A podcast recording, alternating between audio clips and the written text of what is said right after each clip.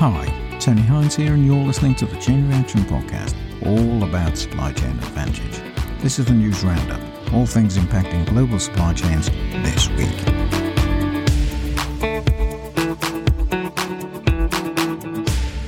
Chain Reaction. Well, you might be aware of the last mile delivery.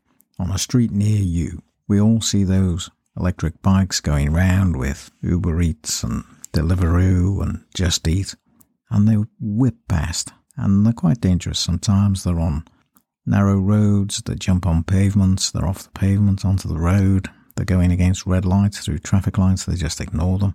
And of course, it's a serious issue. And in the United Kingdom, the food delivery firms, Uber Eats, Deliveroo, Just Eat, are subjected to stricter controls. And this is not just about road use, this is about employment. It's about account sharing by the bike riders. And the concern is over illegal and underage workers. So it's about modern slavery, in effect. And apparently at the moment, it's not illegal for these people who have the account with Uber Eats or Deliveroo or Just Eat to actually swap their accounts around to get a pal or somebody they know to step in and take a shift. And this is really the gig economy at work. But is it the gig economy? It makes it sound attractive.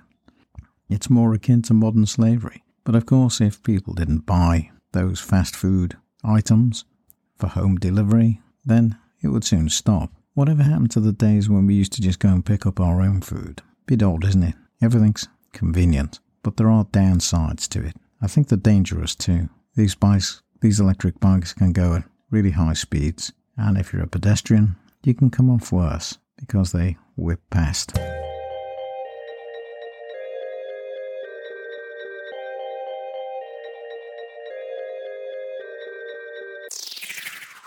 Stellantis is offering buyouts to about half of its employees in the US. The buyouts would take about half of the company's salaried US employees not represented by a union, and that's currently around 12,700 people. Another 2,500 salaried workers are unionised and are not being offered the current buyout. As the company transitions to electric vehicles and they're trying to agree to a new United Auto Workers contract, they think they're overstaffed. So salaried employees, to get this deal, have to have at least 5 years of experience for the voluntary departure package. And employees agreeing to take the incentive have to go before the end of the year, so the end of December. Stellantis said it's taking this necessary structural action to protect operations and the company, citing the preparation for the transition to EVs. In all, it's offering this voluntary exit package to about 33,500 US employees. That's about 31,000 US hourly workers and about 2,500 salaried workers. And it's also offering employees in Canada voluntary buyouts. This is an efficiency drive. They want to be more efficient, and they think the way to do that is to shed labour. In October 2022, Stellantis offered voluntary buyouts to its US salaried employees who were aged 55 or older and had worked for the company for more than 10 years. Under the UAW contract, the company agreed to offer $50,000 buyout for veteran production and skilled trade members. It will offer buyouts in 24 and 26. So it's seeking to offset a significant financial hit from the strikes it's had in North America. So it's been very costly to have these strikes. And the Chief Financial Officer, Natalie Knight, said that the 6-week strikes were unexpectedly long and would cost the group in the full year 2023 less than €750 million, about $800 million. In terms of profitability and around €3 billion in terms of revenue. So quite damaging. Bit of an understatement, I would guess, trying to make light of it. Rumours abound that the Chinese are about to lift the freeze on the MAX 737. So that would be good news for Boeing because it would mean that they would be competing again in the Chinese market.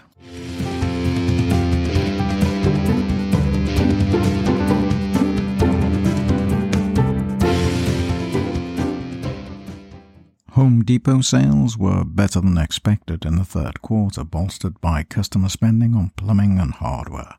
Now all those jobs being done at home, repairing stuff, and small projects, your pet project, whatever it was. So you're all spending more money getting those jobs done. And it sent its shares up by about 7% on Tuesday this week.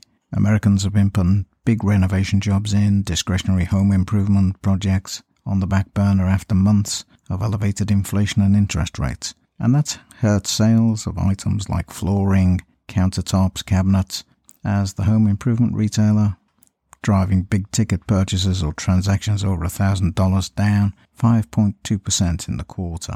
But the strong performance in categories like building materials, plumbing and hardware, probably the essential jobs that you need to do around the house, well, those products have increased in demand, and portable power tools and so on, all helped to prop up spending. Sarah Henry, the managing director and portfolio manager at Logan Capital Management, said the sales were a sigh of relief, and Home Depot shares responded. So it's likely to return to growth sometime soon. Its sales forecast for the year has fallen by 3 to 4% compared with its prior forecast of 2 to 5%. So it's looking 3 to 4%. And customers' average prices, excluding the impact from lower lumber and copper prices, grew in the quarter. According to Billy Bastek, he's Home Depot's Executive Vice President of Merchandising. He says transactions were down 2.4%. Some big-ticket items like roofing and insulation, typically for the professional customer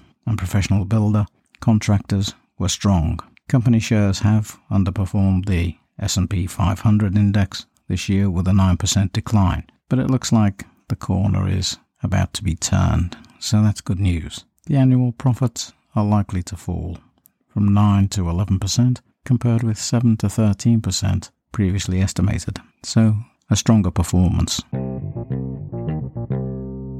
News from Post Office this week is that customers will be given the option to send packages using DPD and Evri if you buy parcel post in branches.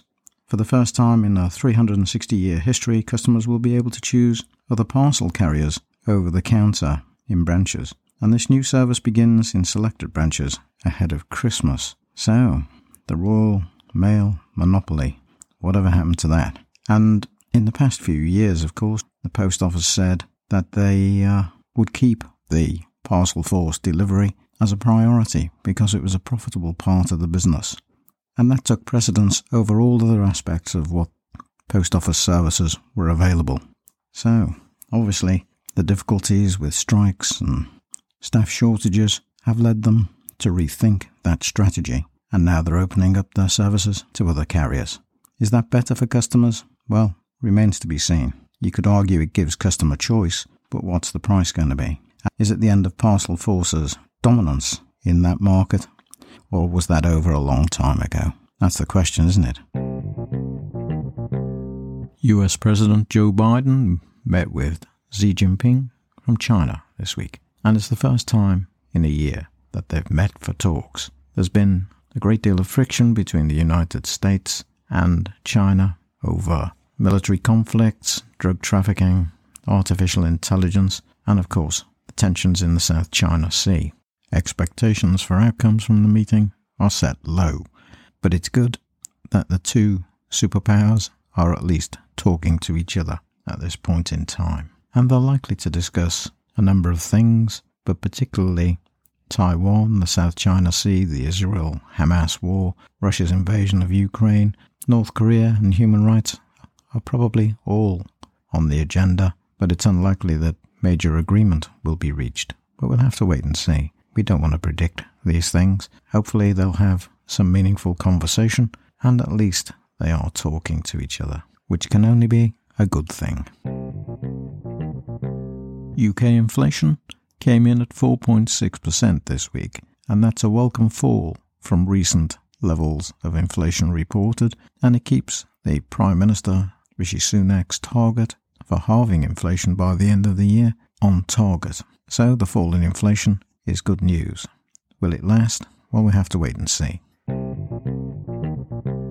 The UK government's plans to send people to Rwanda are now in tatters after the Supreme Court ruled that they're illegal. So they won't be able to put migrants coming from Calais on a plane to Rwanda and moved onward from there. The major reason, of course, why the court ruled against it is the fact they're concerned that migrants could be sent back from where they came. And if they've left those countries, they had good reason to do so, so it might put them in harm's way if they're actually returned to the countries they've escaped from. So it's probably a sensible ruling, and, well, there needs to be a proper policy about the problems of people migrating dangerously across borders.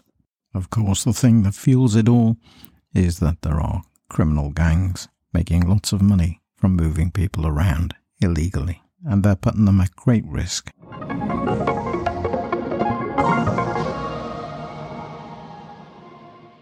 Well, when supply chains hit problems, they're often visible.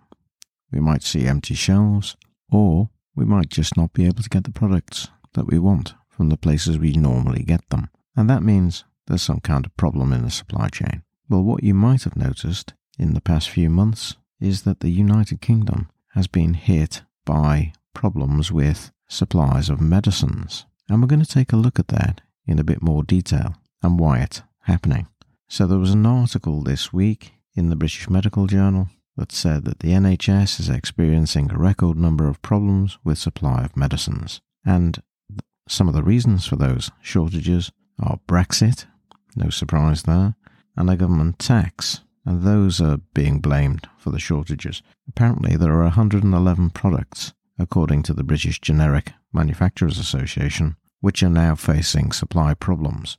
And that's the highest on record. It's more than double the number at the start of 2022. Half of them, 55, are branded generic drugs, which represent about 10% of prescription products in the UK. And they include things like hormone replacement therapies, contraceptives, antidepressants, and immunosuppressants. And according to the BMJ, Marta McKee is a professor of European Public Health, the London School of Hygiene and Tropical Medicine, said that every country's been hit by supply chain disruptions due to COVID and geopolitics, but as with most other walks of life, Brexit has added to that problem. The rise of shortages of branded generic goods on the government voluntary scheme for branded medicine pricing, BPAS, which is an agreement between the Department of Health and Social Care, NHS England, and the Association of British Pharmaceutical Industry, aimed to limit the increase in spending on branded drugs, no more than 2% a year, through a system of rebates charged on companies' sales revenues.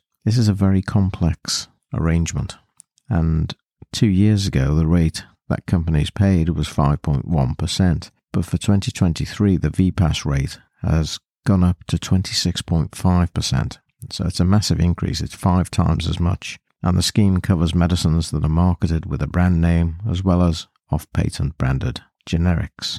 Generic drugs operate on high volumes with very thin margins, and by adding tax on the revenue, it's increased, as I said, by 5 times as much inside 2 years, and the manufacturers have little option but to reduce or remove supplies of some of the products, otherwise they'll be making losses. So that's one of the reasons why we're witnessing these shortages of various items, various medicines in local pharmacies. Frictions, of course, caused by leaving the European Union have been cited in some cases of shortages, and they'll have disrupted some supply chains. And you might recall that when we first left the European Union, there was a fall in the exchange rate, and that too has been blamed for some of the problems, because with the drop in that sterling against European currencies, it meant that the prices that were being paid for goods to European businesses and elsewhere in the world were then too low to be attractive to the suppliers. So if you want to know why there's shortages at your local pharmacy, that explains some of the factors that have caused it.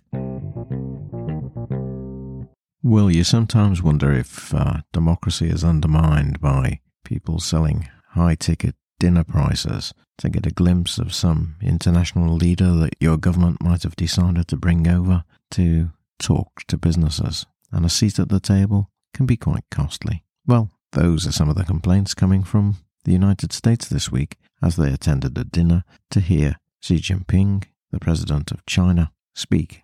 So, as we said earlier in the program, Xi Jinping was over to meet Joe Biden this week to discuss relations. and various things were on the table, as we said. Xi received a standing ovation when he entered the room, and two more before he went on stage to speak. China and the US, of course, need to work together, and it's very wrong to view China as a threat and play what many have called a zero-sum game, meaning that nobody can win, essentially.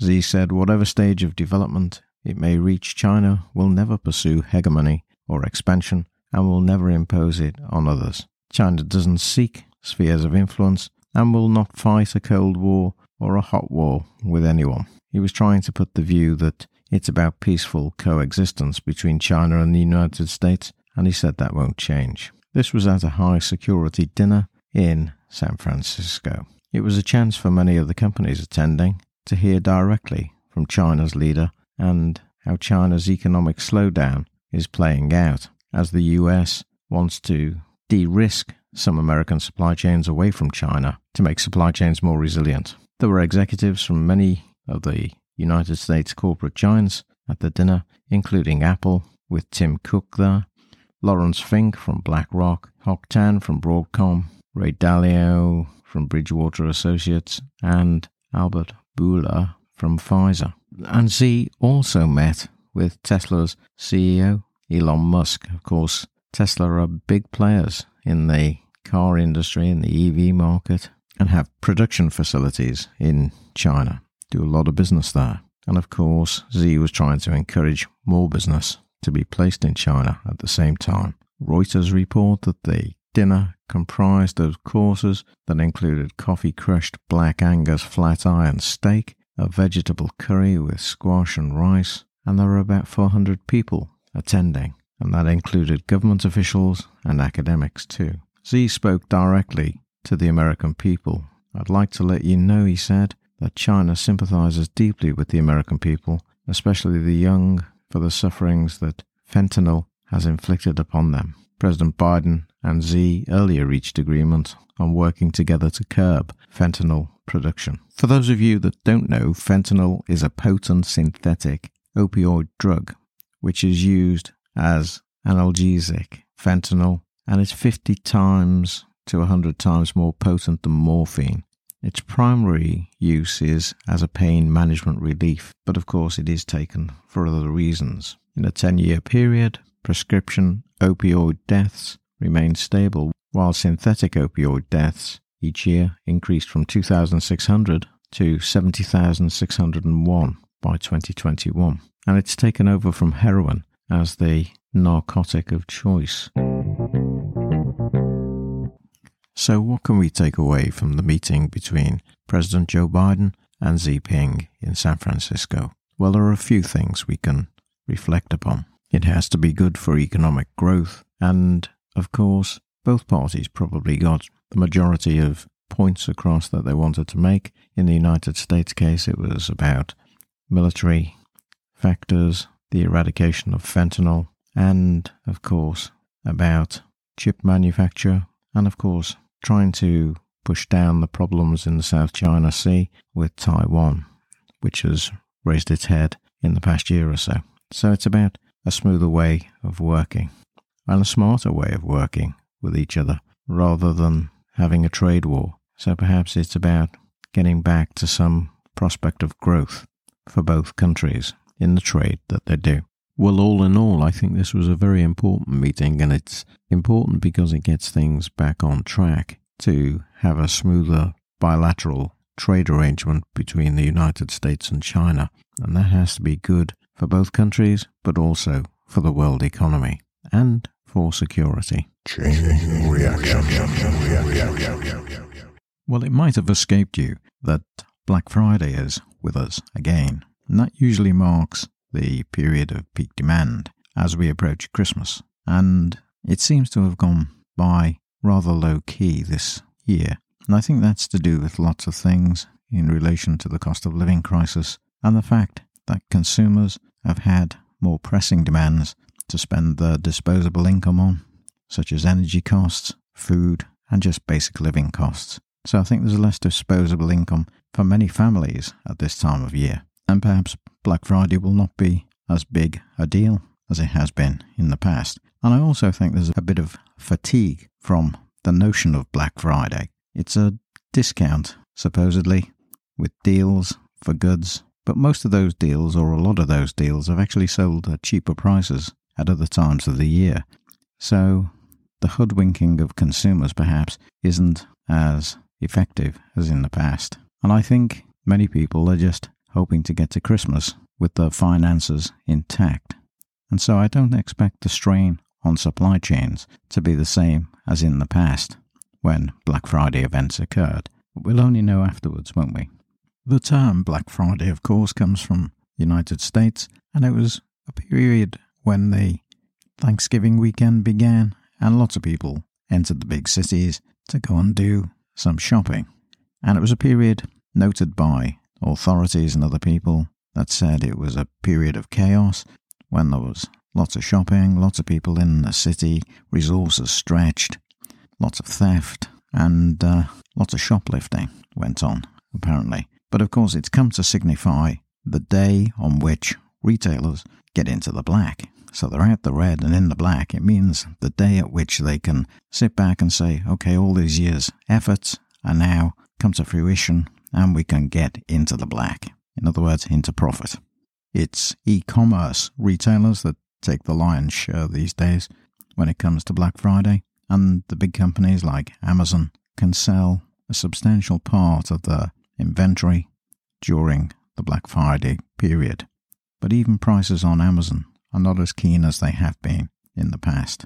But that doesn't mean to say you won't get a bargain. If you're careful enough and you've done your research and you've been looking at the products that you're going to buy, you'll have a pretty good idea whether you're getting a good deal or not. And there are some good deals to be had. You just got to make sure you get the good deals and not the inventory that they've had around for a long time. The experienced, savvy shopper knows it's a game of cat and mouse, but so do the retailers. And sometimes they have inventory that they want to get rid of and they'll discount it, but they may not discount it as much as they should do. And so they can get extra profit because of the attitude towards Black Friday sales being favourable.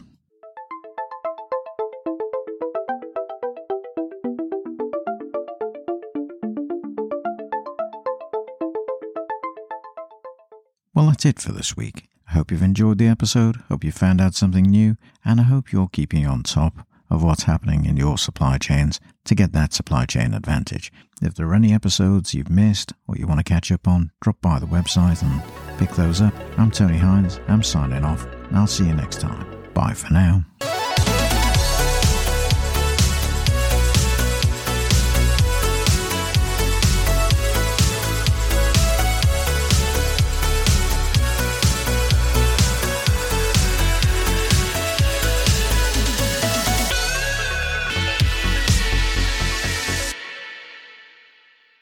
You've been listening to the Chain Reaction Podcast, written, presented and produced by Tony Hines.